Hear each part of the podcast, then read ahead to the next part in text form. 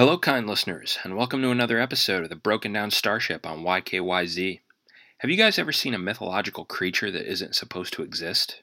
Bigfoot, a big sea creature, wendigos, skinwalkers, all of these qualify.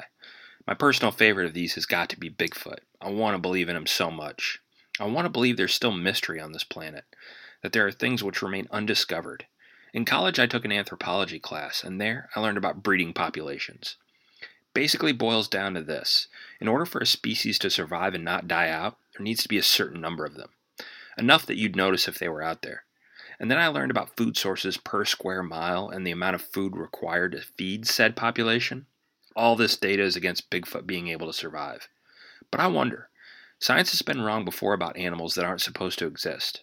Take this for what it's worth, but I live in the deep forest of Vermont, and there are supposed to be no mountain lions left in the state. However, I saw one once. It was like 4 a.m., and I was driving down a road with no one else on it, and I swear I saw a lion walk into a cornfield. I saw the long tail and everything, and it was huge. People still don't believe me, but I'm not the only one. Around 50 people a year report they see mountain lions in Vermont.